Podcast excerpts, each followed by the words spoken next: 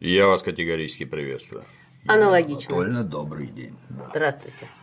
Сегодня продолжим. Правильно понимаю? Продолжим. Только хотелось бы продолжить с того, на чем мы начали в прошлый раз, потому что у нас немножко пострадал принцип историзма касательно темы народ и власть. Угу. И вот представьте себе деревня где-нибудь на Урале, да? В деревню приходит красный отряд, говорит, мы власть, у нас вон Ленин в Москве сидит, он управляет государством. На следующий день в деревню приходит белый отряд, говорит, мы власть, у нас Колчак, верховный правитель всей России, в Сибири сидит. Свадьба в Малиновке. Да. Еще через день пример. приходят эсеры. Говорят, ребята, у нас крестьянская республика.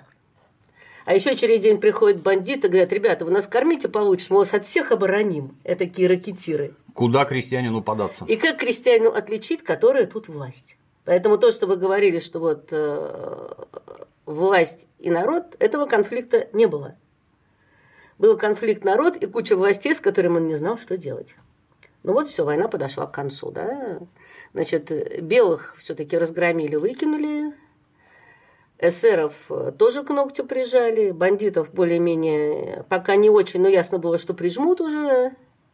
И, наконец, тема власть и народ, она в полной мере стала такой, как сейчас. Вот есть народ, есть одна власть в Москве, которая рассылает на места декреты и так далее, и так далее, и так далее, и так далее, и так далее. Образовалась вертикаль. Да.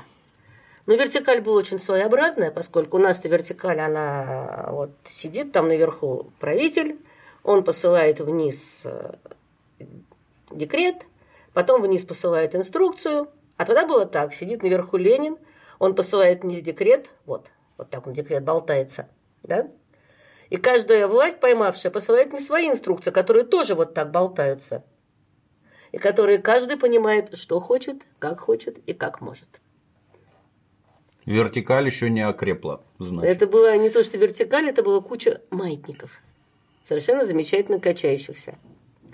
И вот тут наши решили ввести так называемый НЭП. На самом деле про НЭП у меня несколько свое мнение, с которым я не совпадаю ни с одним из историков. Потому что что такое НЭП? НЭП – это разрешение свободной торговли. То, чего добивались всю войну. Но только между военным коммунизмом и НЭПом случилось одно маленькое-маленькое событие.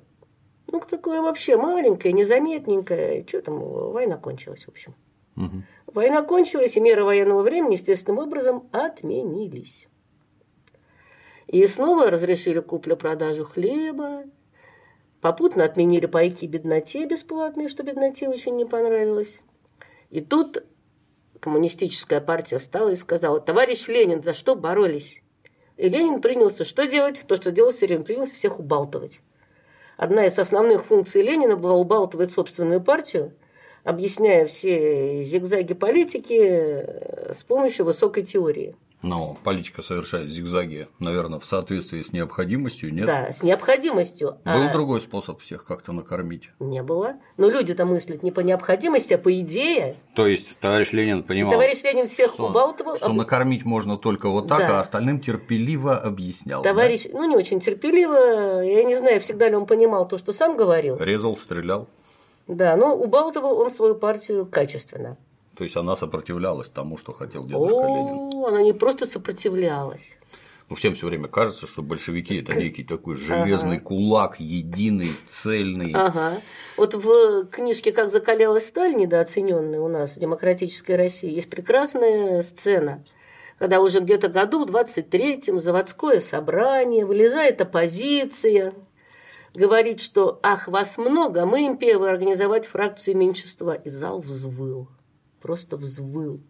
Потому что за прошедшие шесть лет их настолько достали обсуждения фракции, группы и так далее, что они уже иначе как воем на это отвечать не могли. Так вот у нас обстояло дело с вертикалью власти. Но теперь вернемся к низам. Я подозреваю, что это как сейчас. Не, ну Наша сейчас- дорогая оппозиция уже настолько всех достала, Да вы что? что никто и слушать Да не нет, хочет. у нас сейчас тоталитарное государство тоже не с тем, что было тогда. У нас оппозиция инакоболтания, а тогда оппозиция была инакоделание. Потому что если, допустим, во главе какой-нибудь волосной ячейки сидел троцкист, так он же делал не в соответствии с инструкцией власти, а в соответствии со своими мыслями в голове. А потом страдал, что власть его покарала. А да. какие в голове мысли у них были? Ну, вот по части обстановочки в деревне. есть такое понятие, как красный бандитизм. Так, что Больше это? всего он э, проявился в Сибири, но и на Россию хватало. Мы поговорим о Сибири, потому что... А что такое красный бандитизм? Это когда бывшие красные партизаны, то есть белые, конечно, были зверье, красные тоже были ангелы, но и партизаны были, знаете, те еще миротворцы. Они э, от колчаковцев отличались только тем, что мочили не мирное население, а колчаковцев. И вот они, значит, пришли на места, Как-то я все время теряюсь, Елена Анатольевна. И поняли, ну, если что- это солдаты, они убивают солдат. Если солдаты убивают мирное население, то это военный преступник. Да. И сказать, что солдат, который убивает солдат, и солдат, который убивает мирное население, это одно и то же, ничем не Да отличается. не было там солдат. Там были, с одной стороны, по отношению Я к мирному пример населению каратели, с привожу. другой – партизаны. Пример привожу. Если партизаны воевали с колчаковцами, ну, наверное, они правильно делали, нет? Они правильно делали. Наверное, если они не убивали мирное население, уж, наверное, они всяко лучше А, колчаковцев. Естественно, они лучше колчаковцев. Но, когда война кончилась, партизаны пришли домой и поняли, что происходящее им не нравится. И привыкнув решать вопросы силой Это еще- оружия, Да. Во-первых, они обнаружили кучу амнистированных белых и бандитов, что им не понравилось категорически. Я думаю, что любой от меня поймет. Во-вторых, они обнаружили кучу каких-то спецов, каких-то бюрократов, как они называли. В-третьих, они обнаружили, что, вообще-то говоря, военный коммунизм отменили, пайки больше не дают, извольте каждый кормить себя сами, и то, и другое, и третье им категорически не понравилось. Это, кстати, извините, перебью, интересно про пайки. Я как-то про такое даже и не слышал. А я в прошлый раз рассказывала. Когда приходили, Я вообще- реквизировали хлеб, Да, то да. Первое, первое, что должно было делать по инструкции, и что э, сплошь рядом Раздать делалось, беднякам. да, раздать беднякам, восполнить, чтобы они не померли с голоду, иначе бы у нас населения не осталось. Представляете, если бы все было так, как пишут наши демократы, у нас бы просто тупо не осталось людей. Они бы все перемерли. Естественно, сначала раздавали беднякам. А тут отменили. Опять же, обыдно.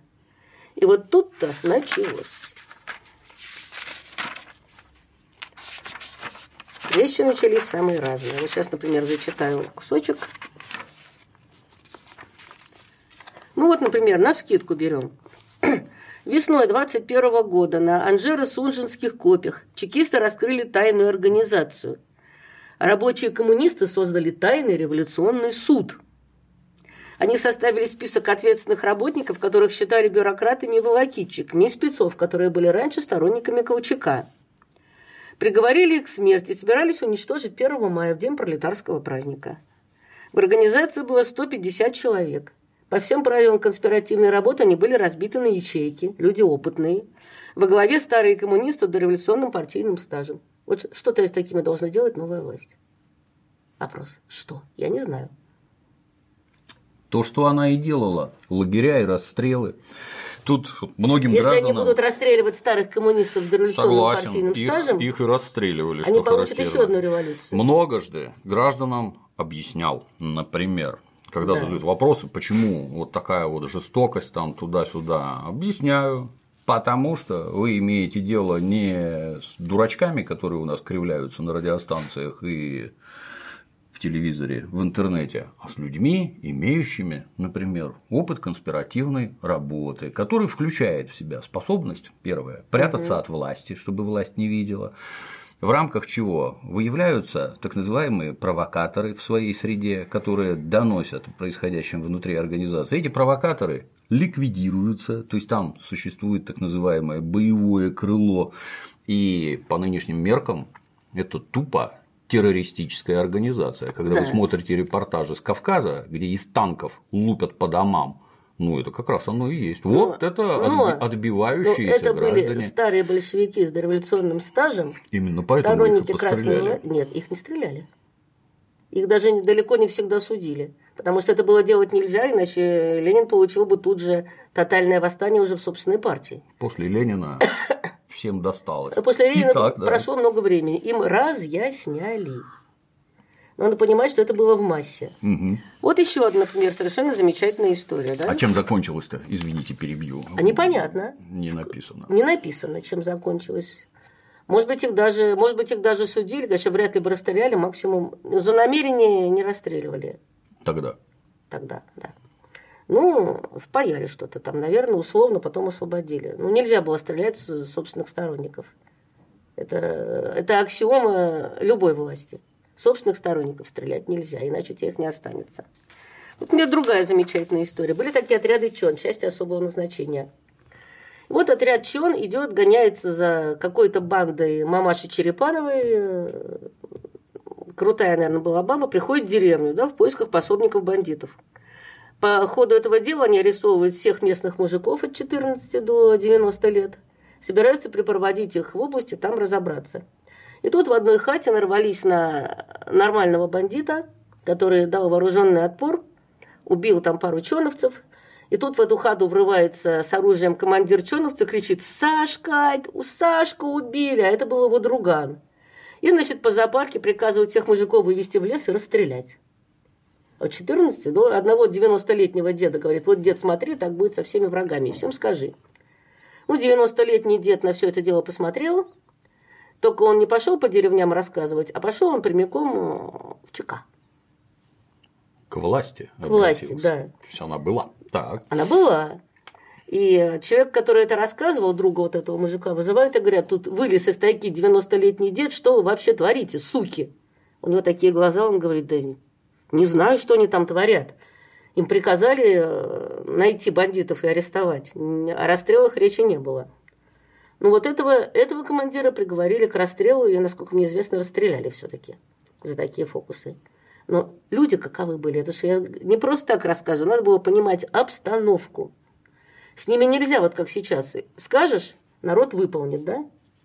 А тогда скажешь, и фиг его знает, как вообще народ на все это отзовется. Этого никому не известно.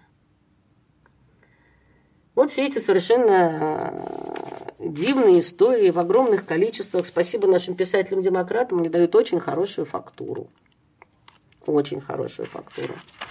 А вот, например, еще одна история, это уже совершенно запредельная. Я думаю, что... Я просто думаю, что столько пить нельзя. Это дело тоже было в Сибири. Был такой уездный центр Каргат. И в 200 километрах от Новосибирска, в 200 километрах от Каргата была некая деревня – и в деревне произошло что-то не совсем понятное. То есть в ходе какого-то собрания в доме кузнеца, уж не знаю, что там пили и сколько-то, убили председателя сельсовета. Председатель был гнилой. То есть давал взятки, брал взятки, давал там э, за эти взятки освобождение от налогов. Побили его папу. Папа тоже умер. А у него осталось три брата, три коммунара. То есть там была коммуна в этой деревне. Они устроили следствие. То есть человек 20 где-то взяли, что-то поспрашивали, побили молотками, ограбили, отпустили. Это у них такое следствие было. Оценили, да? Ну, Тут дело дошло. Сложно представить, чтобы было что-то другое. Тут дело дошло до волосного руководства. Волосное руководство прислало комиссию. Комиссия собрала парт-ячейку. Парт-ячейка из семи человек собралась, и они решили, что что-то не то. И решили они сделать следующее. Они решили э, замутить настоящее большое преступление, чтобы вся эта фигня за ним стала не видна. И замутили.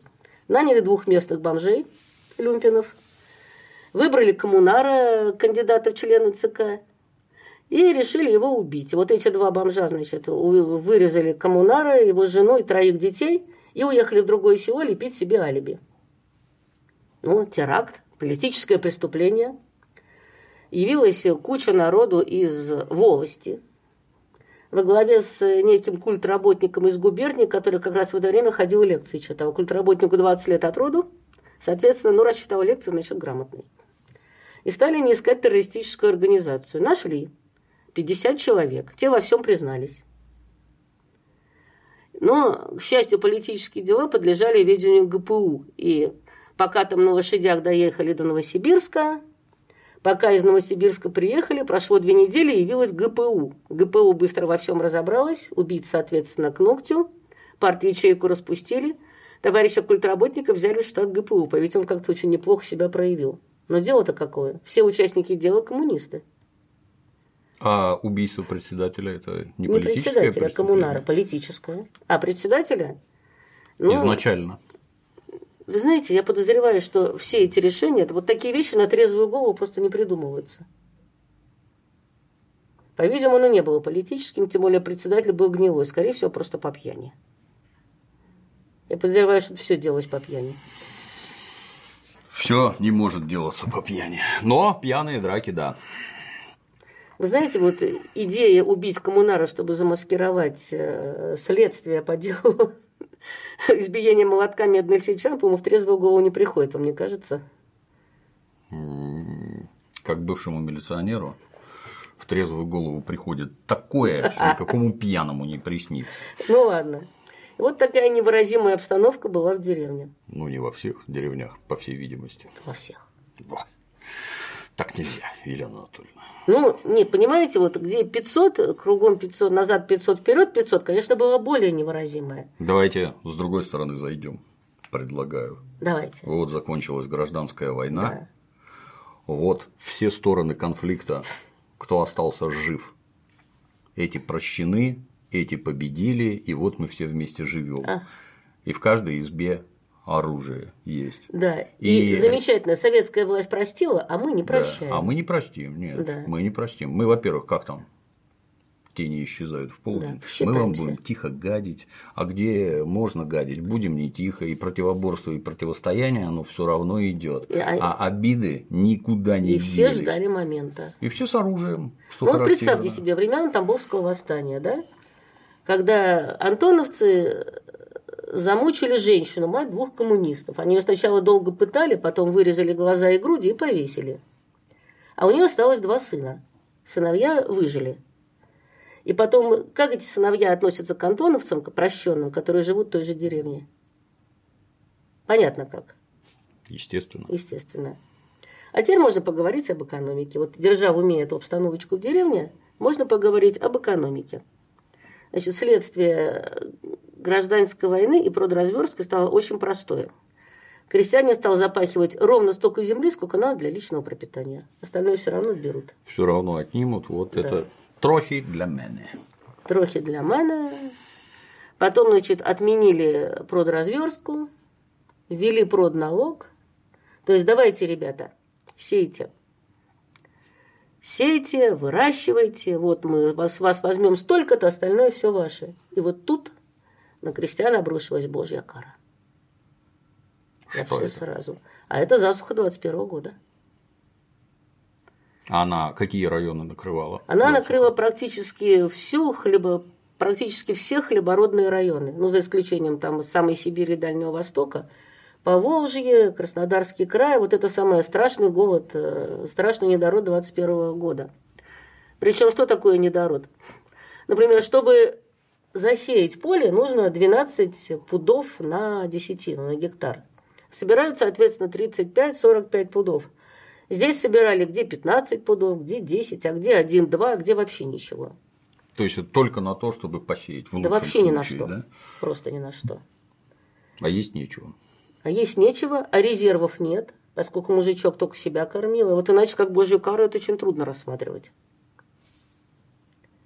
Потому что деревня, которая всю войну жалела продовольствие для голодающих городов, теперь должна была сама просить э, помощи у города. А резервов-то не было. Не было резервов. Ну, к счастью, перемерла бы куча народу, но, к счастью, механизм военного коммунизма еще не размонтирован. И вот тут началась такая продразверстка, которая не была и в гражданскую. Потому что по всем деревням, по всем уездам, где было хоть что-то, ходили это хоть что-то отбирали, оставляя вот ровно столько, чтобы не сдохнуть. И отправляли туда, где люди уже реально мерли. Конечно, работа была проделана колоссальная, и зря у нас э, так уповают на экономическую помощь, потому что, насколько я помню, было собрано и куплено за границей примерно по 3-4 пуда продовольствия на душу населения, при том, что требовалось 12. Это Помгол, да? Это Помоги не Помгол, это государство. Причем адми- американская администрация помощи, ассоциация помощи, как она там называлась, не помню. В общем, американская организация неожиданно очень много дала. Они собрали 35 миллионов долларов, из них 20 миллионов дало правительство США. И где-то процентов 10 это было американское продовольствие. Но они, конечно, свое взяли, они насадили тут колоссальную сеть шпионов. Ара занималась шпионажем высочайшей степени. Ну, ладно, как говорится, бог с ними. Еще где-то 5 миллионов дал фонд Нансена. То есть э, вот помощь заграничная была где-то процентов 10-15, все остальное было исключительно... У нас говорят, что продавали за границу картины Эрмитажа. Да, продавали. А вопрос, а что покупали на эти картины Эрмитажа? За границу... Что с ними случилось? Их в печке жгли, что За ли? границу все продавали, все, что, что можно было что продать, все Правильно продавали. делали. То есть под крики про слезинку ребенка мне как-то странно сравнивать, да. сравнивать картины и человеческие жизни. И покупали, и покупали продовольствие. Кстати, у нас очень много говорят как о геноциде, о том, что голодающим крестьянам запрещали куда-то выезжать за пределы своих деревень. Это было в 21 году, это было в 32 году, mm-hmm. во время Голодомора. Так и правильно запрещали. Потому что шанс получить помощь был только у тех, кто сидит на месте. Туда привозили. Да. У тех, кто на месте не сидит, шансов не было никаких. Во время обычных локальных голодовок это был хороший метод. Да, вот у тебя в уезде хлебушек не уродился, угу. соответственно, ты едешь в соседний уезд, там что-то зарабатываешь и хлебушек везешь. Но в этом случае голод был тотальный и ехать было просто некуда. Поэтому сколько умерло народу, не знает никто, вообще говоря. Официальная цифра была 1 миллион, по-видимому, это тех, кого регистрировали на месте. Неофициальные цифры 5 миллионов, это, по-видимому, тех, которых собрали по всем дорогам. Но тут даже затруднительно понять, то есть это вот а государственная система, это должны быть некие запасы продовольствия. Так не было же запасов. Их не было.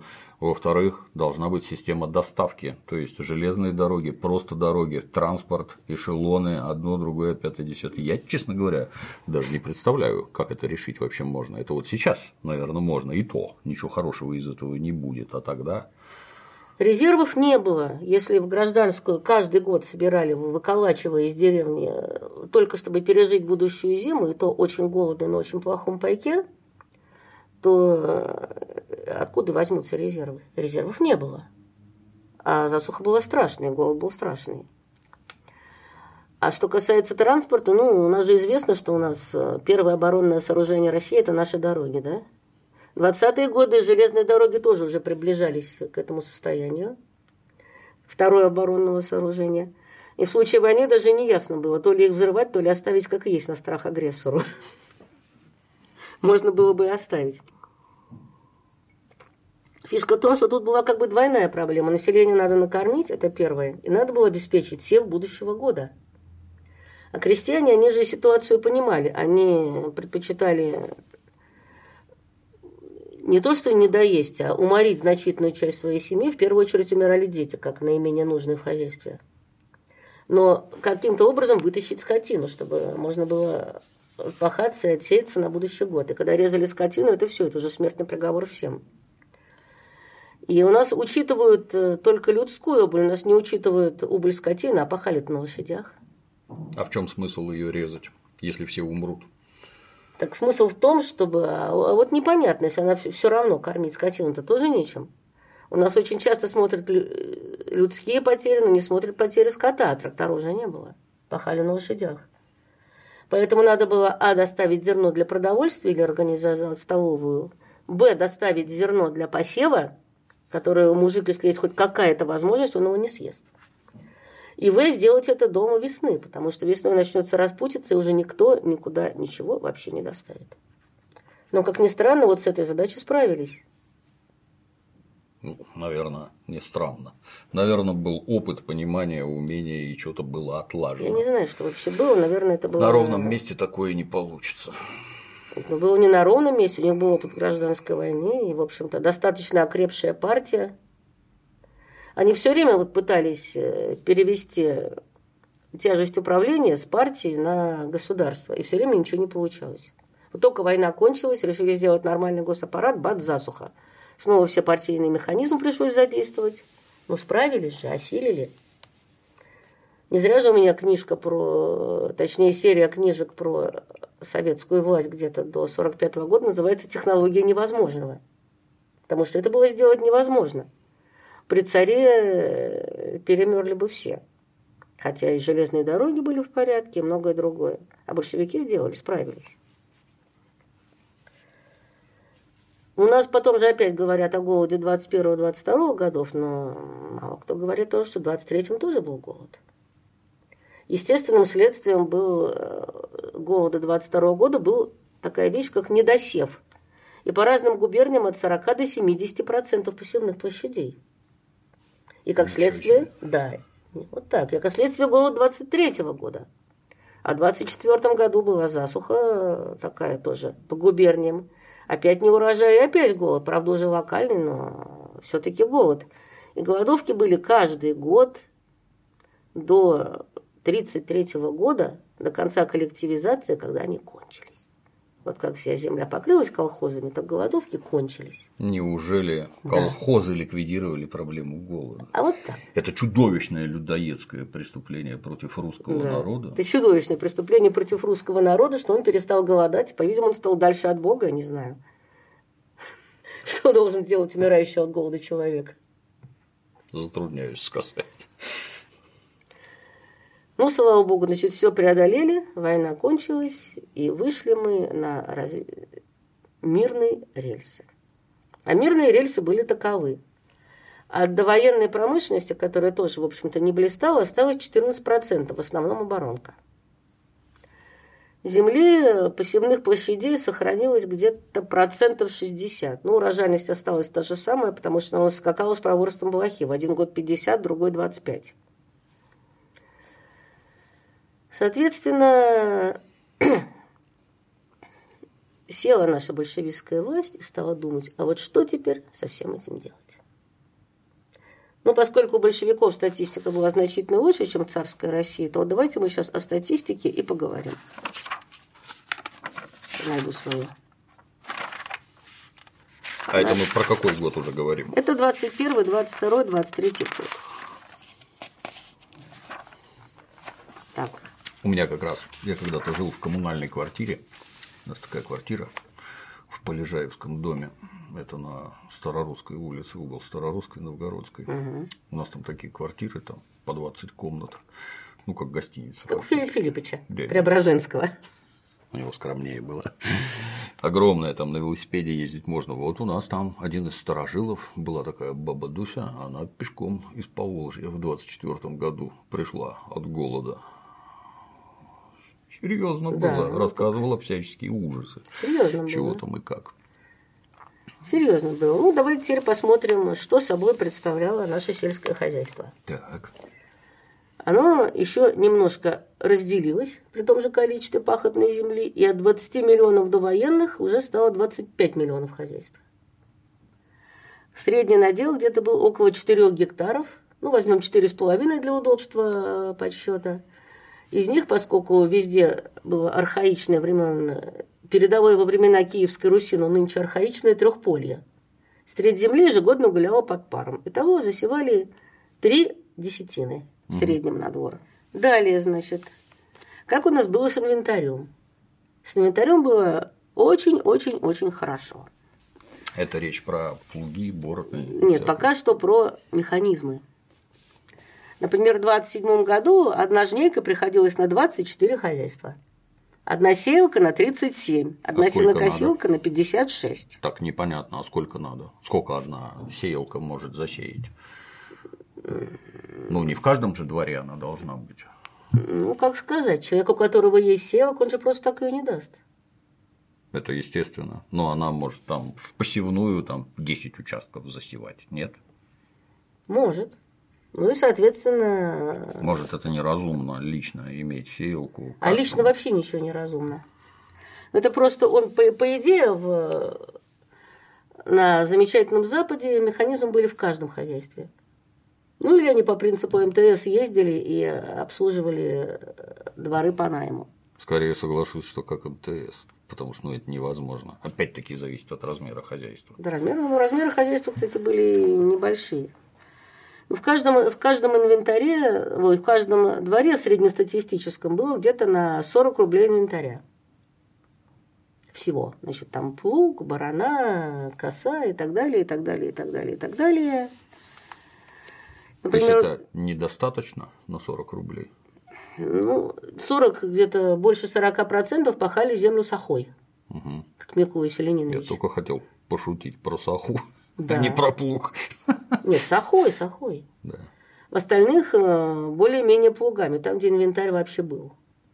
Соответственно, саха, барана, большей частью деревянная с железными зубьями, деревянная с деревянными зубьями. А чуть отвлекаясь, я вот в сельском хозяйстве не силен, то есть саху я на картинках видел, Да. тянет. Барана – это такая хрень Не-не-не. типа объемных граблей. Саху тянет, сахой Лошадка. пашут. Одна лошадка тянет. а плуг? тоже лошадка А тянет. плуг? Ну, плуг тоже может тянуть лошадка, если она крепенькая. лемехов, да, там да. один, два, Или три. там, где чернозем, ну какие там два-три? Я О чём вопрос вы? О чем вы? Это у помещиков два-три было. А сколько А- лошадей надо? Ну, Одна, для плуга две? одной хватит, но покрепче нужна. Там другая почва. Или, или пахали, где чернозем, пахали на валах. Мгм. Вот там да.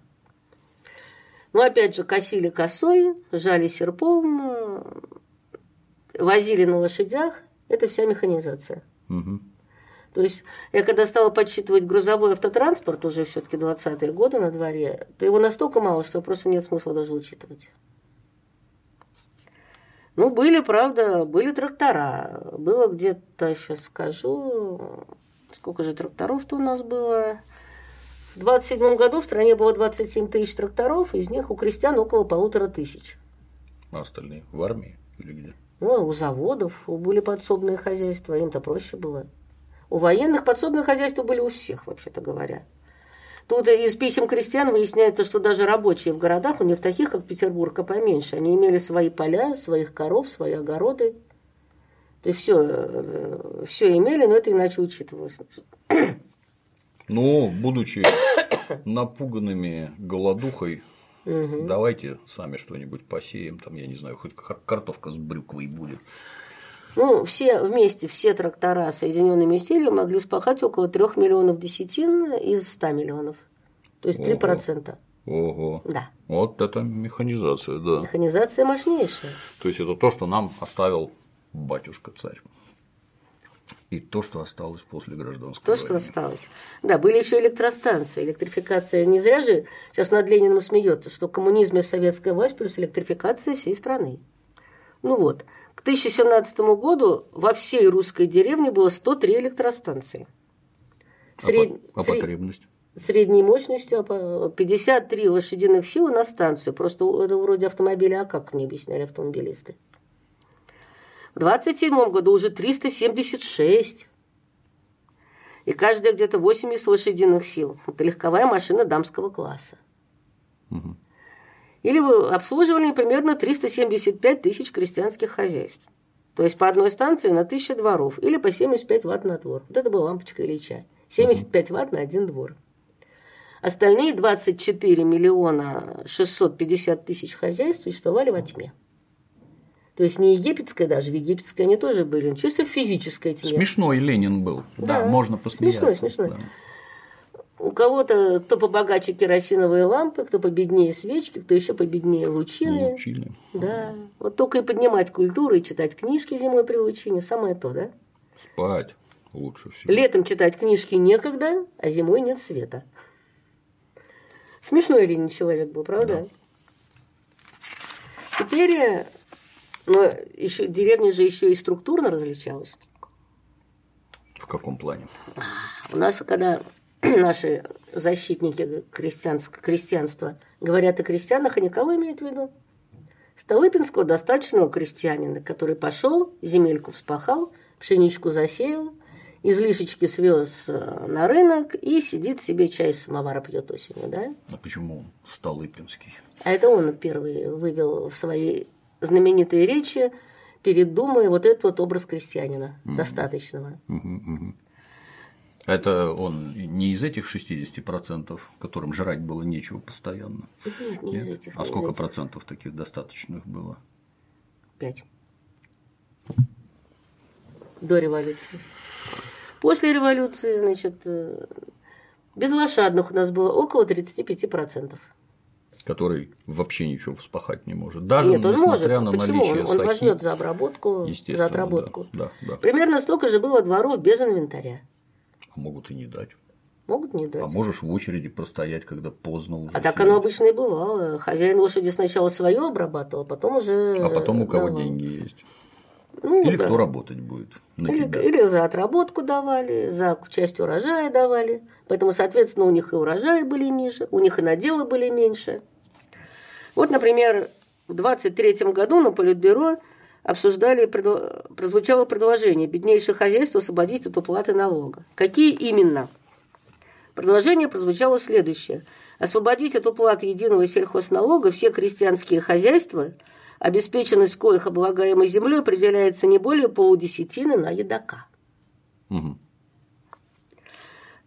А также те из крестьянских хозяйств, которые не имеют с обеспеченностью до трех четвертей десятины, которые не имеют скота. Подсчитали и получилось, что это даст освобождение около 19% всех хозяйств по стране от налогов. Угу. При этом, когда они платили налоги, они давали, вот как вы думаете, какой процент налога давали эти хозяйства? Подозреваю, что большой. Два процента. То есть их что освобождает, что не освобождает, для экономики это не значит ровным счетом ничего. Конечно, их освободили. А как так получалось, вот если совсем на примитивном уровне, что вот 5% достаточных, а все остальные в массе без ничего. Они были ленивые, они не хотели работать, они бухали, там, проплясывали все деньги. Как так получалось, что вот такое огромное количество живет в проголоде? По этому поводу советская статистика тоже постаралась. Когда они проводили опросы беднейших хозяйств, вот что получилось по Псковской области, что причин было три. Первое – это неимение или слабосильность работника, потому что для хозяйства нужен не только лошадь и саха, еще и крепкий мужик, который может день в поле за, за этой сахой ходить. Это и не каждый может, и не каждый здоров. И во многих семьях было по одному работнику на хозяйство. Потом э, пожары, опять же. Пойдешь лошади. Ну и лень. Так вот, ленивых было около 10% среди бедняков. Как вычисляли ленивых? А соцопросы. Ходили, подсчитывали, выясняли. Вот если притом что такое ленивый? Если человек из себя жило не тянет, угу. то это, соответственно, ленивый. он ленивый. Да. И по этому поводу в середине 20-х годов крестьянство взвыло просто. Просто буквально взвыло. Там тысячи писем шли в крестьянскую газету с одним единственным вопросом. Для кого вы делали революцию? Вы рабочим дали восьмичасовой рабочий день, человеческие условия труда, образование, здравоохранение, а нам вы хоть что-то дали? Я ну, забегая вперед, скажу, что граждане, которые вот хают колхозы, они вообще не понимают, что колхоз – это фактически завод на селе, где ты тоже с утра пришел, вечером ушел, у тебя есть свободное время, время заниматься своим участком, а не вот это вот за сахой бегать до потери сознания, если сможешь еще. Ну, глава, где рассказывается вот обо всех этих вещах, у меня называется просто каторга. Поскольку крестьянин работал как каторжный. Причем, если он жил в деревне, у него была хотя бы зима, а вот если он жил на хуторе, вот там надо было быть действительно двужильным, потому что советская власть, она Столыпинскую реформу не отменила. Она ее просто не трогала. То есть частная собственность на землю была ликвидирована, а хутора, отрубы, все это осталось. И крестьянин, который при Столыпине не хотел идти, например, на хутор, при советской власти он пошел. Почему он не хотел при Столыпине? Потому что, с одной, земля-то была в частной собственности. Угу. С одной стороны, у него был кулак или помещик, который его землицу хотел захапать, ему всячески мешал. А с другой стороны, была община, которой он был враг. А здесь земля надельная, частной собственности нет. Как бы никто тебе не мешает, никакой опасности. Он был как бы фермер.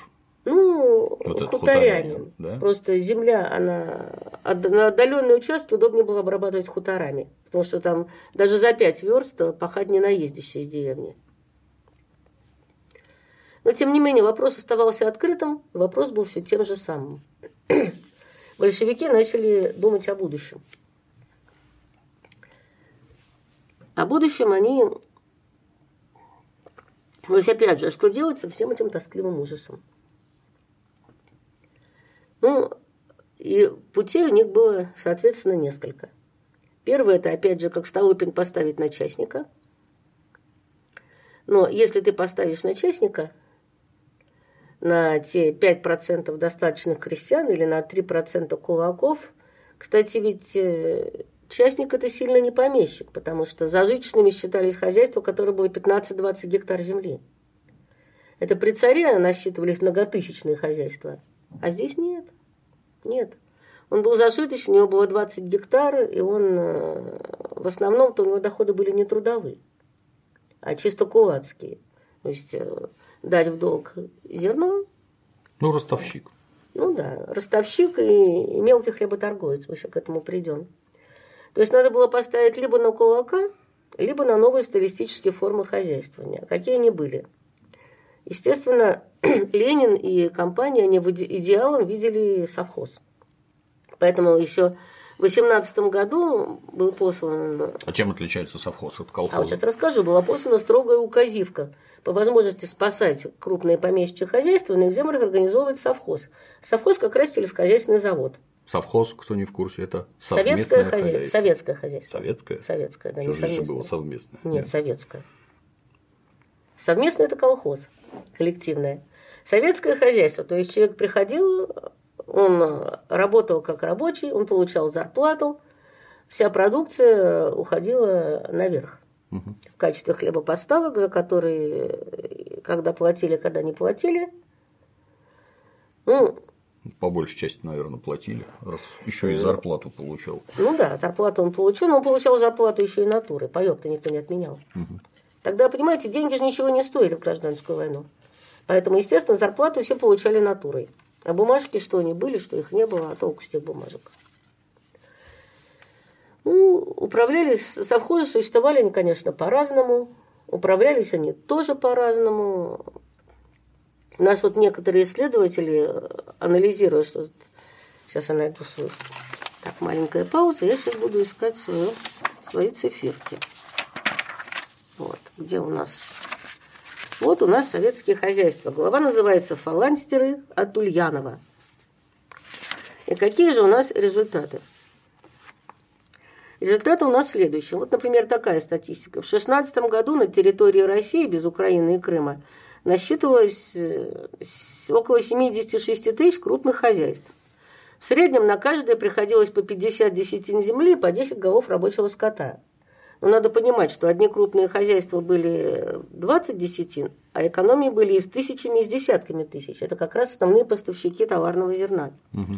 По состоянию на 2020 год на той же территории было 5,6 тысяч совхозов, то есть где-то раз в 15 меньше. С посевной площадью по те же 50 десятин на хозяйство, но крупных уже не было. У кого-то было 20, у кого-то 100, и по те же 10 голов рабочего скота. Многотысячных не осталось. Но при этом товарность у них была вполне приличная, около 45%. Хотя управлялись они сплошь и рядом невыразимо, но нельзя говорить, что они были плохими, они были разными. Очень разными. В одном совхозе вообще не заморачивали, сдавали землю в аренду или нанимали батраков из крестьян. В другом совхозе управляли как умели, но были и передовые. Вот у нас, например, нас часто называют совхозы игрушкой властей. Правильно, совхоз действительно игрушка властей. А детям для чего игрушки? Ломать. Нет. Отрабатывать социальные навыки. Игрушки – это опытное производство для ребенка. Существовал совхоз Латошина под Москвой, где урожай зерновых составил 160-108 из пудов десятины, при средней урожайности по стране в 50. Удой на одну корову примерно 8 литров молока в день Как это он так ухитрился? против четырех по стране.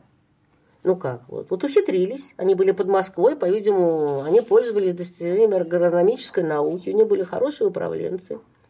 То есть существование одного совхоза Латошина оправдывает всю возню с совхозами, потому что что такое возня с совхозами э, до, значит, до 24-25 года?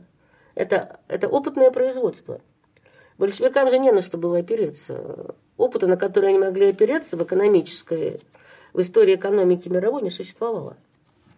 Поэтому они действовали вот чисто как э, методом тыка. Ну, а вопрос такой, я не крестьянин. Да-да. Ну, вот мы хотим с вами, например, посеять хлеб, да, то есть нам, по всей видимости, чтобы вот это вот трехполье не было, да, нужны удобрения в достаточном количестве. Агроном.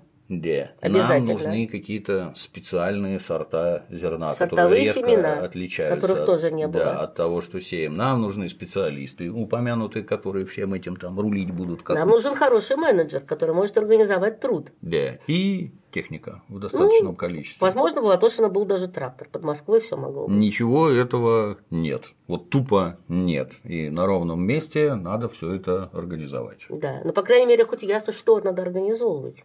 Вот все эти совхозы, они же смотрели, что надо, и каких ошибок надо избегать, когда в будущем это пойдет по всей стране. А тогда такой вопрос. А вот на конкретном крепком крестьянском хозяйстве можно было развить нечто подобное совхозом с той же, так сказать, производительностью?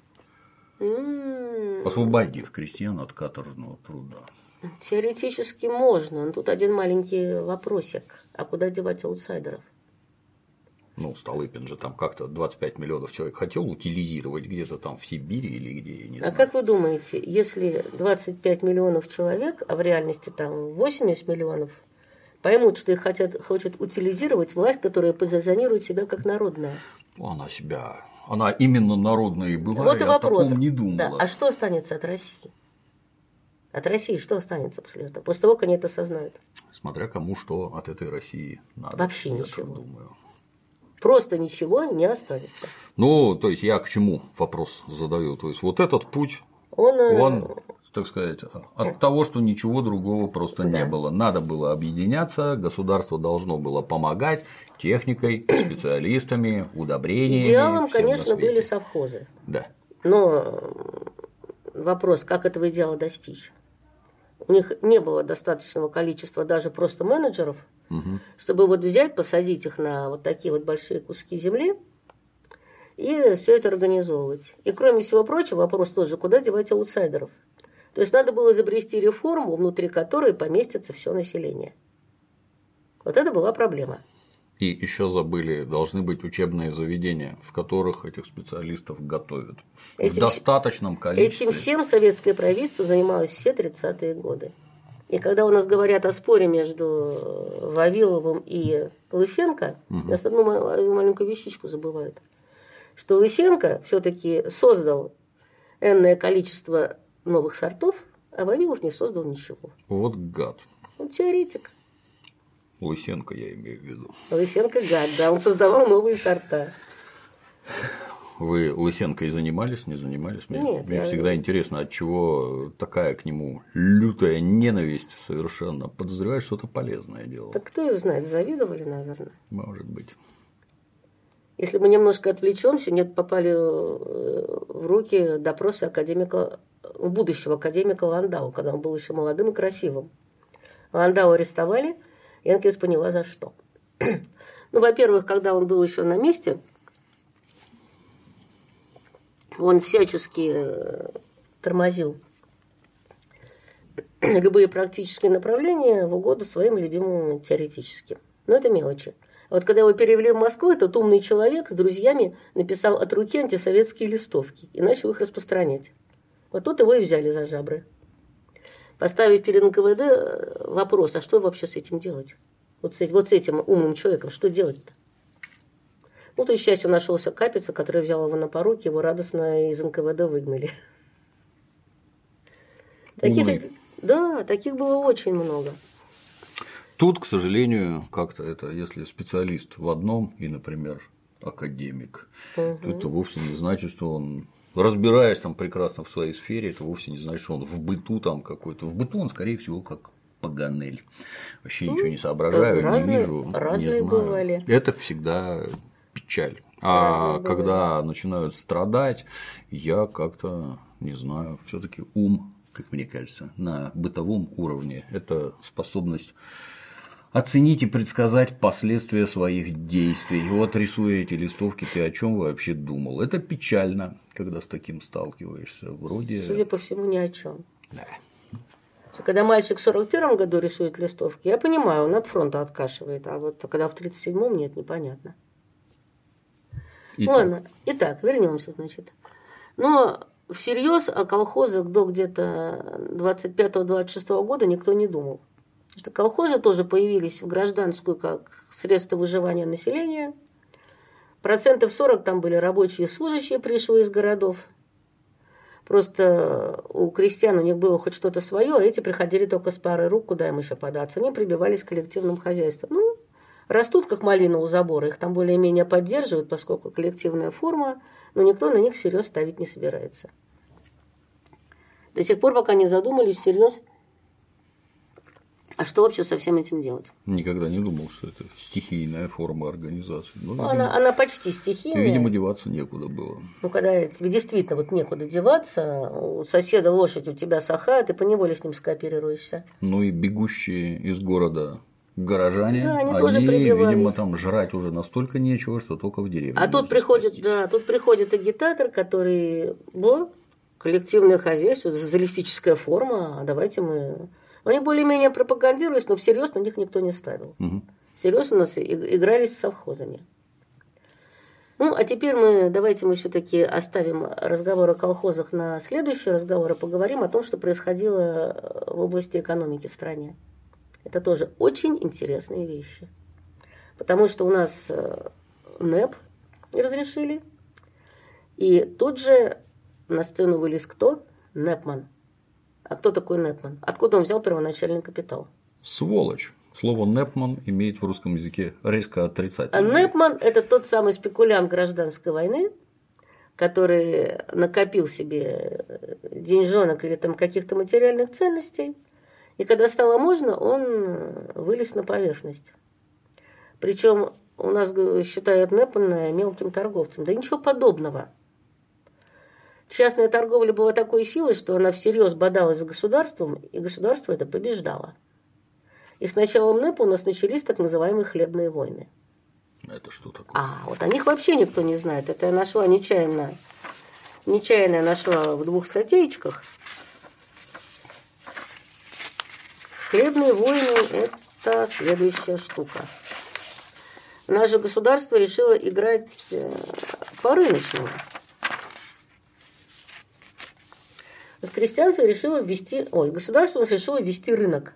Они решили, ну раз мы большое мощное государство, конечно, будем устанавливать на этом рынке свои законы. Они фига. Абсолютно. Ничего подобного не происходило. Они, значит, первое, что попытались сделать, ну вот, первый удар рынок нанес правительство в 24 и 25 году. Это как сразу, как только полностью отменили натуральный налог, у нас же с налогами играли всю половину 20-х годов, крестьяне уже просили, дайте любой тяжелый налог, но хоть какой-то один. А то то брали натуральный, то облагали лошадей. Потом додумались брать подоходные, облагая все остальные налоги. Причем налоги-то были не тяжелые. Где-то в среднем получалось 7-8% совокупного дохода крестьянского двора. Но все равно. Вот это мало, мы еще 13 платим. Вот, значит, отменили натуральный налог, и начались у нас рыночные игры. У правительства какие были проблемы? Оно закупало хлеб по средним рыночным ценам, но оно не могло его продавать дорого. Оно могло продавать дешево, поскольку это была государственная политика. Продовольствие должно быть дешевым. Ну и, соответственно, Анебман, он всегда играл на повышение. Ему это было выгодно. И вот, допустим, у нас устанавливают заготовительную цену 80 копеек за пуд – Угу. А НЭП дает 85. Сразу все перехватывает. Угу. Нас поднимают до 90, НЭП дает 95. Если поднимать закодовительные цены, значит обогащать НЭПмана. То есть кормить его из госбюджета. Потому что он все равно перекупит, но еще за большую цену. Ну и значит, власть оказалась перед э, выбором либо обогащать НЭПмана за счет госбюджета, либо уступить им столько хлеба, сколько сможет освоить частный рынок. Ну, решили уступить, думали, что он мало освоит. А нифига подобного, он его просто смел. Все освоил, что смог. Ну, да? практически да. Все, что смог, освоил. Пустил, соответственно, в продажу по частным ценам. Этот сезон провалили. На следующий сезон начались новые игры. Государство решило поиграть на рынке всерьез. С чего оно начало? поскольку нужны были деньги, они решили э, сразу собрать, получить максимум зерна угу. и выкинуть его на экспорт. Поэтому сразу повысили заготовительные цены еще в августе по высоким ценам. А кто продал по высоким ценам в августе? Тот, у кого есть батраки и молотилки. То есть продал кулак, продал достаточный крестьянин, смел все промтовары, которые были под это дело выделены, и пошел в хату пузо чесать. Крестьянин, который вывез свои пять пудов на рынок, э, цены там уже гораздо ниже. В общем, хлебозагот... И он решил, а чего мне? Были высокие цены, да, зачем буду по низким сдавать? Я весны подожду. Ну и, соответственно, хлебозаготовки торжественнейшим образом провалили, как и хлебный экспорт. Это все это чисто рыночные игры. Но самое веселое началось в 27 году. В 27 году у нас была так называемая военная тревога. Что такое военная тревога? Это, в общем-то, это большое шоу советского правительства. В 24 году к власти в Англии пришли консерваторы. А консерваторы, они в основном перед избирателями трясли советской угрозы. Придумали какие-то письма Коминтерна, это вроде протоколов сионских мудрецов, о страшных планах Коминтерна по захвату Англии. Но когда они пришли к власти, надо было отвечать как-то за базар. Угу. То есть показывать страшные планы советского правительства. К 27 году они дозрели их показать, начали серию провокаций. Сначала потрошили наше представительство в Китае, а потом, поскольку китайские дела европейцу мало интересны, сделали то же самое в Лондоне. Естественно, захватили кучу бумаг, что-то напечатали. Насколько это было правдиво, большой вопрос. Разорвали дипломатические отношения. Тут наши нанесли ответный удар. То есть представили энное количество английских шпионов, которых было дофига. Естественно, у ГПУ и всех э, вело. В нужный момент их арестовали и представили миру. И наши начали кричать, что Англия хочет силами лимитрофа, то есть пограничного государства, начать войну. А тут еще и нашего посла в Польше белогвардейцы убили радостно, поверив во все эти штуки. Ну, на международной арене мы дело выиграли, поскольку англичане уже в середине июля стали оправдываться, что вот, мол, мы, да мы, да мы, да мы ни сном, ни духом, да мы не собирались с ними воевать, да кому они нужны. Угу. Просто я бы рада говорить только о сельхозделах, но тут все завязано в такой клубок. А как восприняло население все эти криги о надвигающейся войне? Ну, ясно как. То есть из магазинов смели все. И начали мести дальше. Соответственно, крестьянин как поступает, когда близится война?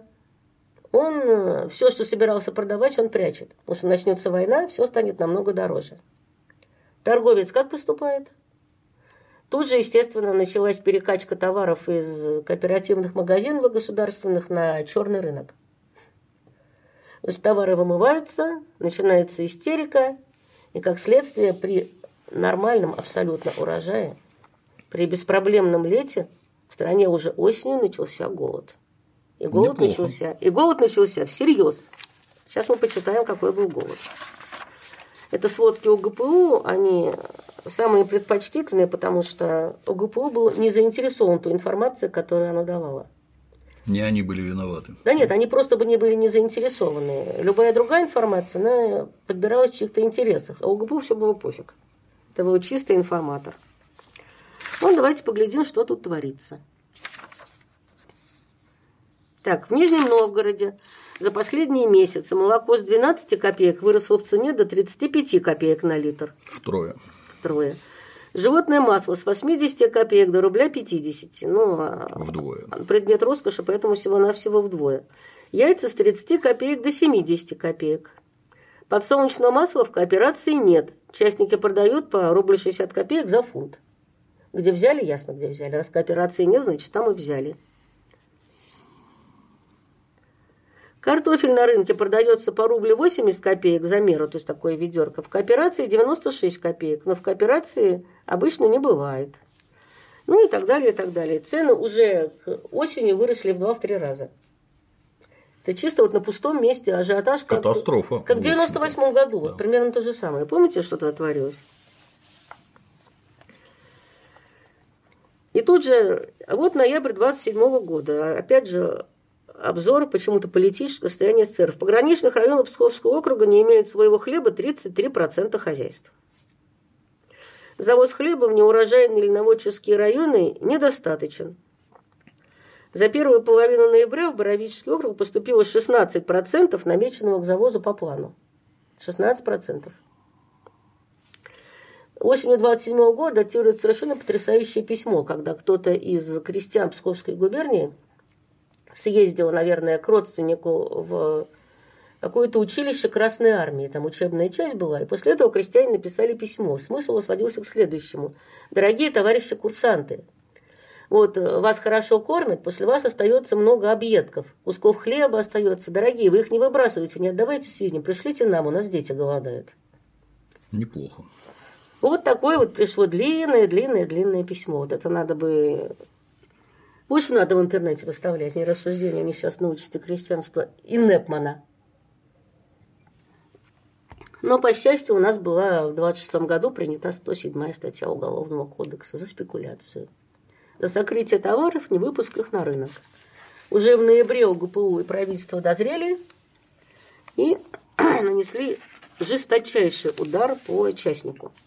Вот согласно статистике УГПУ, в 2027 году за нарушение монополии внешней торговли, спекуляцию товарами и валютой было осуждено 4208 человек, а в 2028 – 16 134.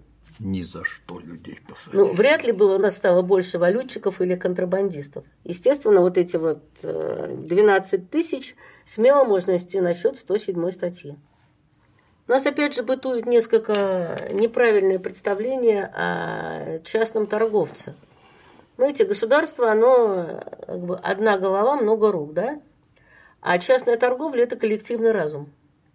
И поэтому государство начинает играть, и частная торговля, она как косяк рыб, реагирует совершенно понятным образом. Угу. При этом крупные непманы – это же вовсе не тот, кто взял лошадку, съездил в деревню, привез картошки, сидит, торгует. Крупные рэпманы – это сетевики. Перекупщик. Да, то это сетевик, у него есть свои агенты, у этих агентов есть свои агенты, в свою очередь, у них свои мельницы, свои магазины, у них все свое, свой транспорт даже. Если не железнодорожный, то хотя бы лошади. Они могли действительно всерьез играть. И поэтому весной, весной все-таки, ой, осенью 27 года все-таки пришлось советской власти сбиться на административные методы и показать господину участнику, кто в берлоге медведь. В чем выразилось? В массовом применении пресловутой 107 статьи, при этом к крупным торговцам. А как их подтягивали? Спекуляция. Сокрытие товаров, не выпуск на рынок. Совершенно четко сказано. Спекуляция путем сокрытия товара и не выпуска их на рынок. Ну, то есть там, где работает невидимая рука рынка, которая да. все прячет. Там приходит того, чтобы... видимая рука ГПУ. Да, чекисты да. с маузерами. Ну вот смотрите, из сводки номер один экономического управления ОГПУ о ходе и результатах репрессий против спекулянтов. Хлебный, сырьевой, мануфактурный рынок. 13 января 28 года. Угу. Украинская ССР. При арестах участников в Черкассах, Мариуполе, Первомайске и т.д. и т.д. и т.д. и т.д. Например, в Черкассах обнаружено припрятанными, припрятанными 20 650 пудов ячменя. Только в маленьком городе Черкассы, не Киев. Мариуполе 10 тысяч пудов подсолнуха, в Первомайске 10 700 пудов пшеницы, в Харькове 1500 пудов пшеницы. Это только некоторые из обнаруженных ими складов. Ну, то есть, если дать волю капиталистическим способом, то получается. Капиталисту вот что выгодно? Вызвать голод? Да. И продать все это Максимально за... нажиться, да. Да, причем в 1891 году, во время Большого голода, они себя перехитрили сами. Тогда частник тоже до последнего придерживал хлеб, чтобы весной продать дорого. А весной дорого не покупали. Они стали снижать цены, снизили ниже осенних, все равно никто не купил. А почему потребители умерли? Вот в некоторых губерниях было и так. Вот так. Замечательные люди, прекрасные. замечательная система функционирования. Да, Я к тому, что если люди. пустить вот это вот на самотек, где невидимая рука отрегулирует, то в результате передохнут просто все. А эти самые злодеи-чекисты, которые арестовали этих честных, так сказать, тружеников капитала. Ну вот смотрите, из спецсообщения Тамбовского гупотдела. Тамбов – это всего-навсего одна губерния. Угу. Арестованы частных хлебозаготовителей по губернии 33 человека, спекулянтов хлебом 15 человек. Вот э, запомнили число арестованных, да? Приблизительный размер оборота в текущую кампанию нами определяется до 15 миллионов рублей. При средней цене хлеба рубль 50 за пуд. Хорошие деньги. Да. И получаю оборот торговли 10 миллионов пудов зерна. То есть это, в общем-то, это сравнимо сравнимо уже с госзакупками, только по одной губернии. Угу. Представляете, какой был размах частной торговли? Но за 27-28 год частников очень хорошо пощипали, и они начали массово выходить из официальной торговли. Кто-то вообще сворачивал производство, но, но многие уходили в тень, что сказалось в 1933 году, и об этом мы будем говорить э, несколько позже. Угу. И, соответственно, в 1928 году на всей территории Советского Союза было введено что? Карточки. Когда говорят, что карточки были введены в связи с коллективизацией, ничего подобного. Коллективизация еще не начиналась.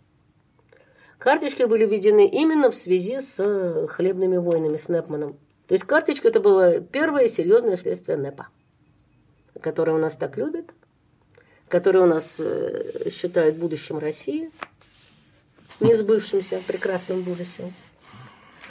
Значит, городского НЭПа пощипали, но НЭПовская торговля, же двухзвенная. И э, на опт, более крупного оптового торговца в городах приходится мелкооптовый торговец в деревне. А оптовый торговец в деревне кто? Кулак. Кулак, естественно. Кулак. Соответственно, что делает кулак? Допустим, некий середняк захотел продать 10 пудов зерна. На рынке цена на рынке рубль за пуд. Но ему надо взять лошадь, поехать за 50 верст на рынок, все это туда отвезти, там это продать. Приходит к нему сосед кулачок, предлагает ему 95 копеек. И, Доставку, продажу беру на себя. Да, да все беру на себя. Да. Ну, естественно, он это дело продает. Угу. После чего кулак сводит таким образом хлеб к себе в амбары, частично распределяет по амбарам бедняков-подкулачников. Середняку это неинтересно, а подкулачник он берет с радостью, ему от этого что-то отсыпется. И вот эти вот замечательные мелкооптовые торговцы остались нетронутыми. То есть то зерно, которое было уже куплено, более-менее взяли в ходе войны с Непанами, а вот то зерно, которое еще не было продано деревне, оно осталось в деревне. И тогда-то и начались знаменитые поездки 28 -го года членам Политбюро по стране выкачивать хлеб. Опять же, как это выглядело. Еще один обзор у ГПУ – Злостная задержка кулаками хлебных излишков ради районов СССР. В Нижневолжском крае кулаки зажиточные имели в запасе до 1500, 2000 и свыше пудов хлеба. Сдают госзаготовителям только незначительное количество, главным образом в целях получения мануфактуры. Для чего? Для дальнейшей спекуляции, естественно. В селе Воробьево Колыванского района Новосибирского округа опять же 1500 и более пудов хлеба. И так, и так везде, от, от 500 до 2500, до 2500 500 э, пудов хлеба на двор. Угу. А кулаков было около 3% всего крестьянского населения. Поэтому, соответственно, по всей стране снова пошло что? Продотряды. Руководимые на сей раз членами Политбюро, Молотов поехал на Кубань, Сталин поехал в Сибирь, при этом все предлагали сдать добровольно по госценам, после этого конфисковывали, особо злостных сажали. Мера абсолютно не рыночная и, в общем-то, даже не совсем честная, но что было еще делать? Да оно все время какое-то безвыходное, просто безвыходное. Вот разрешил вот так, вот результат а значит, надо по-другому. А значит, придется отнять. Да. А если вы не хотите сеять для того, чтобы у вас было что отнять, значит, надо реформировать саму систему хозяйствования на селе. И отсюда Вообще. у нас вторая цель реформы. Первая цель реформы внутри него должно поместиться все население. Угу. Вторая цель реформы на селе должен быть создан крупный производитель, который был бы хотя на первых порах хотя бы альтернативой кулаку. Вот эти вот две цели реформы, они и призваны были решать. Естественно, кулаки подобные вещи не одобряли. Мягко говоря. Им это было не надо. Мягко говоря. И тут мы опять вспомним о количестве оружия, о войне, о привычке решать вопросы насилием. Да. Не, ну в деревнях в 20-е годы было так более-менее тихо. Ну, я вам так скажу, что. Ну, банды, конечно, наведывались. Даже в советской деревне, где сугубо советская власть и где закон и порядок, по сравнению с тем, о чем мы говорим. Там дерзить соседям, как-то бодро выступать, оно не получится. Дом твой деревянный спалить – это дело трех секунд, и вообще ты бы поменьше разговаривал. А в те-то времена это гораздо суровее. Да. Но что самое интересное, уже в 27 году встал вопрос, повторится ли в будущем году ситуация 27 года. Естественно, она повторилась. Ну, а куда же деваться, да. да. И что показала хлебная стачка? Она показала, что страна стоит перед выбором. Либо дальнейшее развитие страны, либо ну, национальная безопасность, вот так скажем. То есть надо было выбирать либо дальнейшее развитие страны по рыночному пути, угу. либо национальная безопасность. А к чему бы привело развитие по рыночному пути? Как бы оно национальную безопасность уничтожило? Оно, скорее всего, уничтожило бы саму страну, потому что сколько человек может терпеть такое издевательство над собой? Был бы просто обычный стихийный взрыв. Такой же, как в 17 году, но гораздо более сильный, потому что в 17 году люди что на что-то надеялись, на то, что пришла новая справедливая власть. А здесь-то было бы разочарование в новой справедливой власти. Страну бы разнесли на молекулы, попросту. Ну, после чего пришли бы добрые дяди-колонизаторы и колонизовали все, что от нее останется. Помогли бы. Да. Как говорил английский генерал Динстервиль, по-моему, в 18 году по поводу Кавказа, пусть убивают друг друга, пока не придут в изнеможение, а потом мы, может быть, наведем там порядок. Может быть. Может быть, да. Ясно было, что с рынком пора а, кончать. а вопрос национальной безопасности, и как же его предполагалось решить? Так вот, они не знали, как его решить. В этом-то вся и проблема.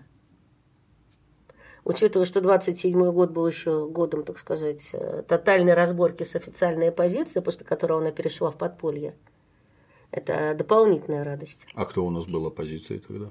Троцкисты? Да, да не только. Их там на самом деле было полным-полно, самых разных.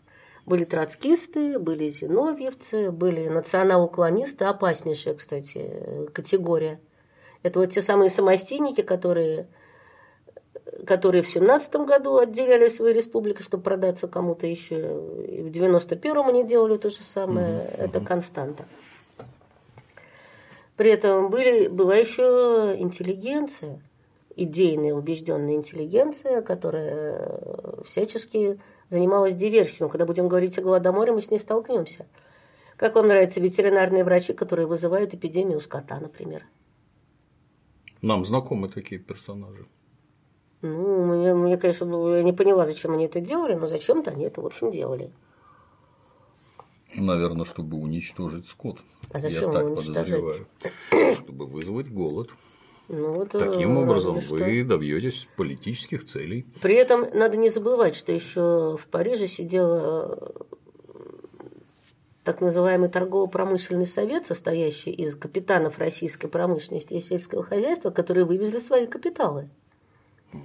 Да, и они платили жалования своим бывшим служащим, которые сидели на уже советских заводах и в хозяйствах за вполне определенную работу. Это что же получается, что вредители на самом деле были? Конечно, были. Что за вопрос? Это шуточный вопрос. Как их могло не быть? Вредители были еще как.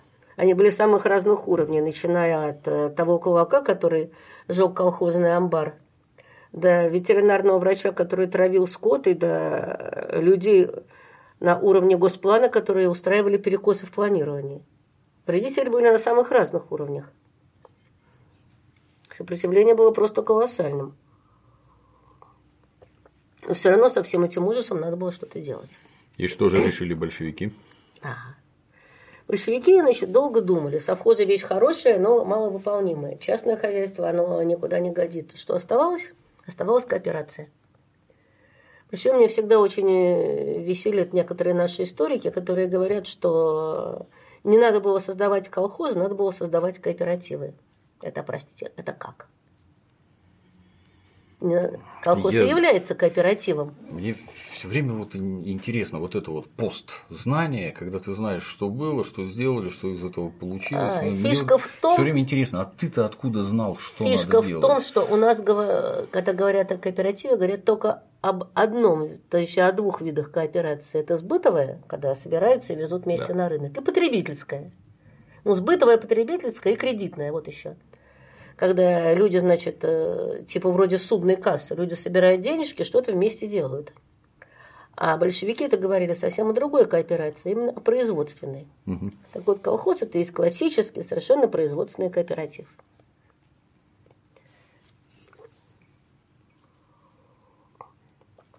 Колхозы уже опробовали в гражданскую войну, но тогда особых результатов не получилось, и можно понять почему. Потому что, например, мощность среднего колхоза тогда была 10-12 хозяйств. Небогато. Производительные средства, насколько я помню, около трех рабочих лошадей. Ну, соответственно, если было три сахи, это везение.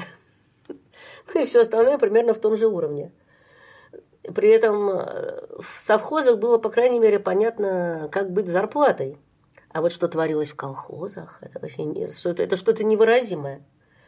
Потому что там же каждый приходил со своим взносом, и было три способа делить. Это значит по вложенному тобой взносу, по труду и по количеству едоков. То есть делили либо так, либо так, либо так, а иногда все вместе. Поэтому вещь предельно простая. На заводе и в колхозе была запутана э, до невероятной чрезвычайности в колхозе, чего они вполне успешно разваливались. Колхозы соединялись, колхозы разваливались, колхозы были дохлые и маломощные. Колхозы все-таки как-то где-то кредитовали. Иногда люди просто собирались и объявляли себя колхозом, чтобы получить льготный кредит. Бывало и такое. Но другого варианта не было, просто потому что вот именно внутри колхоза помещалось все население. Мгм. То есть то, чего и требовалось э, от будущей аграрной реформы. Более того, колхоз – это была единственная форма организации труда, которая реально копировала аутсайдеров, то есть бедноту. Во всех остальных, э, все остальные виды реформы, они вели к отсеканию и вымиранию бедноты. А когда ее в 75% населения это делать было нельзя, не говоря уже даже о политике власти. Ну и поэтому все-таки решено было ставить на колхозы. И в 28 по-моему, году на съезде было принято такое решение, что мы будем развивать колхозы, где-то примерно ближайшие 15-20 лет все хозяйство перейдет на коллективные рельсы. 15-20 лет, Не быстро. да. А потом что-то произошло. Сегодня будем говорить о том, что произошло. Давайте сегодня. Немножко там. Если коротенько, да. Если коротенько. А мне всегда было интересно, что же произошло в 29 году, что коллективизация рванула с места совершенно бешеными темпами. Невероятными просто. Подумала, посмотрела, что произошло. Произошла всего-навсего одна единственная вещь. Угадаете? Мгм. А если подумать? А если еще подумать? Она не у нас произошла, она произошла в Соединенных Штатах, началась в Соединенных Штатах. А началась Великая депрессия. И вся та программа индустриализации, которая была рассчитана на 10, 20, 30 лет, ее можно было сделать одним мощным рывком, потому что умирающие корпорации продавали все за гроши. За гроши можно было купить э, станки, технологии, людей, все что угодно. Но нельзя индустриализовать страну, оставив в том же состоянии сельское хозяйство. Экономику просто тупо разорвет. Ну, оно, типа, с одной стороны, сельское хозяйство должно кормить стройки коммунизма, Должно а кормить. с другой стороны, оттуда должны люди поехать, потому что иначе строить некому. Да? И не забывайте еще потребителя, что любой экономике требуется э, потребитель конечного продукта, которого в селе тоже не было. Мгм. То есть нужно, нужно было в рекордные сроки, буквально в течение нескольких лет, создать на селе крупное современное производство. И не зря первые заводы, которые закладывались в Советском Союзе, были какие? Тракторные. Первые, самые, первые и самые распиаренные стройки пятилетки были именно тракторные заводы для деревни. Ну, о технологии коллективизации лучше поговорим в следующий раз. Очень познавательно. Массу вещей. Ну, что-то, что-то новое для себя услышали? Всю жизнь не с той стороны, во всяком случае, точно вижу. А представляете, как я удивилась, когда до всего этого дорылась. А вот вопрос. Вот вы не есть представитель отечественной исторической науки, который трудится на этом И слава фронте. Богу, потому что наша историческая наука это что? Это богословие. Тебе рассказывают, как все было, ты берешь маленький кусочек, и этот маленький кусочек изучаешь. А меня, слава богу... Какая-то очень-очень, извините, перебью, странная ситуация. Как вот с известным дегенератом Резуном, который там резвился, скакал, сочиняя ледоколы, там эти мифы про Отечественную войну, все разоблачил, как проклятый Сталин хотел напасть. Примерно 20 лет ушло на то, чтобы зашевелились энтузиасты. Да нет, они сразу зашевелились. Ну, тогда интернета не было и ничего Я... было не видно книге про войну выразила самую глубочайшую благодарность Суворову за то, что он всех напинал и заставил наконец заниматься историей войны. И как-то Русскому это... же пока в морду не дашь, он и Как-то это выглядит потрясающе просто. И я будучи простолюдином, я вот я не погружен в эту самую историческую среду, и я не видел, а в книжные магазины я хожу постоянно, и я не видел там книг от специалистов по отечественной истории, которые бы мне, простолюдину, на пальцах рассказывали. Ну, вот Исаев, например. Вот, Исаев, например. Еще другие да, есть. Ну, исчезающе мало. И вообще, да. как мне кажется, это человек, которому вот просто выкрикнуть уже хочется. Ну что же вы лжете? Ну, и вы было же не так. В телевизоре ничего нет, на радио ничего, нет, кругом какие-то идеологические помои, вот эти вот рассказы, наша родная шизофрения. Ну, тут нам подарили... Вы посмотрите, что на Украине тут делают. нам подарили интернет. И тут же сами делают внутри страны абсолютно то же самое. Дмитрий... Коммунизм это плохо, ну так давайте Дмитрий, вся история России 20 века убедила меня в том, что Бог есть и Россия ему нужна. Вот смотрите, ничего не было, нам подарили Ленина. Была безнадежная ситуация, нам подарили Сталина. Были безнадежные перспективы, нам подарили Берию. Может, они сами?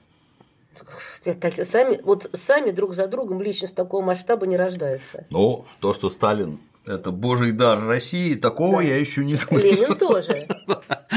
И Берия тоже. А вот сейчас, смотрите, мы устроили промывание мозгов, потом подарили интернет. И все промывание мозгов псу под хвост. Да. Да, но вы про меня-то спросили. Я я, слава богу, не историк, а у меня очень милая, замечательная профессия – физика твердого тела. Я помню. Да. да. Так вот, я же говорю, что ошибка инженера – это миллионы рублей, ошибка физика прикладника – это миллиарды рублей, ошибка физика теоретика – это такие суммы, то что страшные запредельные суммы. Поэтому вот что-что проводить исследования нас учили на совесть. И вбивали технологию проведения исследований в подкорку. Да я не про вас, я про то, почему нет подробных и доступных пониманию простолюдина исследований. Что же это такое было? Мне все время интересно. Ну, а я вы чем занимаюсь? Не вы, а условные вы. Вы о чем хотите сказать? Что вот эти большевики это какие-то вот шайка, я не знаю, сатанистов, которые там злая воля, чтобы уничтожить русский народ. Вот уничтожить. Ну, программа коллективизации, как известно, была принята для того, чтобы уничтожить русский народ. Ну, давайте посмотрим, ну что же там на селе было? Раз что можно было сделать теоретически, что можно было сделать практически, что сделали практически, к каким результатам привело. Ведь, как мне кажется, объявленная свобода, она как раз про то, что про это можно вслух поговорить, там, столкновение каких-то точек зрения, ну там, очистка фактов, что было вот не так, как лжет лучший друг отечественной самопровозглашенной интеллигенции Александр Исаевич Солженицын лжет откровенно. Было не так. Это не ложь Солженицына, а вот это факты, вот это статистика. Вот было вот так, получалось вот это, получалось вот то. В рамках этого вынуждены были делать вот так, потому что то, что пробовали до того, не получалось. Это было сопряжено с такими-то, такими-то, такими-то проблемами. Чего этом сложного? Так Я понять это... не могу. Или получится так, что вот это вот э, чудовищное издевательство над русским народом и геноцид вознесло этот русский народ на такие высоты, что теперь как-то даже неловко говорить. Слушайте, вы знаете, вот любому человеку, который хочет это знать, э, публичная библиотека в помощь. Потому что в советское время все это было прекрасно разработано. Был, например, такой ученый Евницкий, который написал, он написал две шикарные книги. Первая «Классовая борьба в деревне» и «Ликвидация кулачества как класса», угу. где сказано про коллективизацию, в общем-то, все, больше не надо. Одна единственная. А вторую написал в 90-е годы «Коллективизация и раскулачивание», где все то же самое говорит с совершенно другой точки зрения. Я читала обе книги, но второй не пользуюсь. Поэтому в советское время было выпущено достаточное количество Это книг. один и тот же автор, я Один и тот же автор. да? Достаточное количество книг, которые э, разрабатывали все эти темы. Если кому надо, может вполне сходить в публичку и посмотреть. Там все это есть. Беда вся, с моей точки зрения, заключается в том, что есть некие там официальные рупоры пропаганды. Не, не имею в слове пропаганда ничего там, не вижу ничего плохого. Донесение до населения какой-то точки зрения. Какая-то точка зрения доносится, мягко говоря, странная. Зачем вы врете? Вот врут, а в результате большевики этому наилучший пример. Когда большевики предпочитали не говорить о чем-то, ну, лично мне их трудно винить, это люди, так сказать, из народа, и как представители народа они считают, что если об ссор из избы выносить нельзя, если мы про это говорить не будем, про какие-нибудь там репрессии и еще что-то, то этого вроде как и не было. А в результате выпрыгивают Солженицыны, которые гадят в мозг населению всей страны, а потом это дерьмо, чтобы оттуда вымыть, нужны десятилетия. Так где рассказы про подвиги и свершения предков? Это же тектонические изменения в родной стране, которые нас привели, в общем-то, к достаточно серьезным вещам. Например, в победе Великой Отечественной войне. Уж не колхозы ли кормили эту Красную армию? Такое у меня подозрение Ну, почему-то в основном есть. колхозы. Или кулаки все-таки Э, подняли хозяйство. Ну, что, ну как-то это, наверное. Ну, не американцы историк. помогали. Возможно, ну, это как-то взаимосвязано. Стройки коммунизма с колхозами, снабжение армии с колхозами. Может, это какое-то разумное Сейчас даже самые, самые антисоветчики признают, да, что колхозы накормили страну, но они кричат о жертвах. А какие тут? И они кричат о том, что это было ломание крестьянства через колено. А какое ломание крестьянства через колено может быть? Это Столыпин ломал людей через колено. Большевики как раз поступили очень просто. Они поставили, они стали гладить крестьянство не против шерсти, а по шерсти. Что такое колхоз? Это преобразованная община. Я как раз об этом хотел сказать, что это ж оно и есть, в конце концов. да, это преобразованная община, это э, через колено ломали 3% населения. Другое дело, что наши э, господа преображенские, профессора преображенские, они больше сочувствуют богатеньким. Естественно. Вот так перед, Естественно. перед большевиками стоял очень, очень, очень, очень старый выбор. Еще тот самый, который стоял перед евреями, пока Моисей стоял на горе Синай. Кому служить, Богу или Мамоне? Перед большевиками это стояло в предельно обнаженном виде. Либо охранять чью-то собственность, либо охранять чью-то жизнь. Или-или.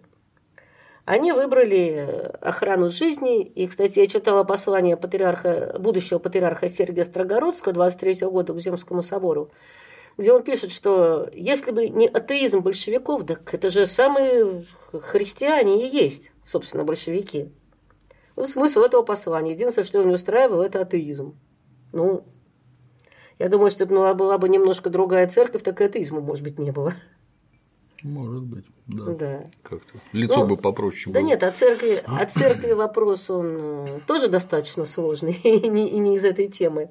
Может быть, когда-нибудь поговорим. Кому интересно ознакомиться поглубже, вот книжечка «Сталин. Битва за хлеб». Тут проблемы коллективизации изложены достаточно подробно.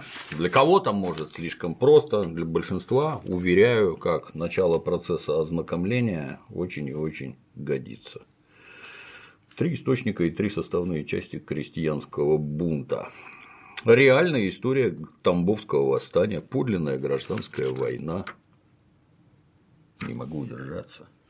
По большей части вы, конечно, публицист, используете всякие коварные Я названия. журналист, но какой журналист без заголовка? Да, ну иначе читать неинтересно будет. А почему историческая книга должна быть скучной? Кто вообще это сказал? Читайте. Ждем следующего раза. Спасибо большое. Спасибо. А на сегодня все. До новых встреч.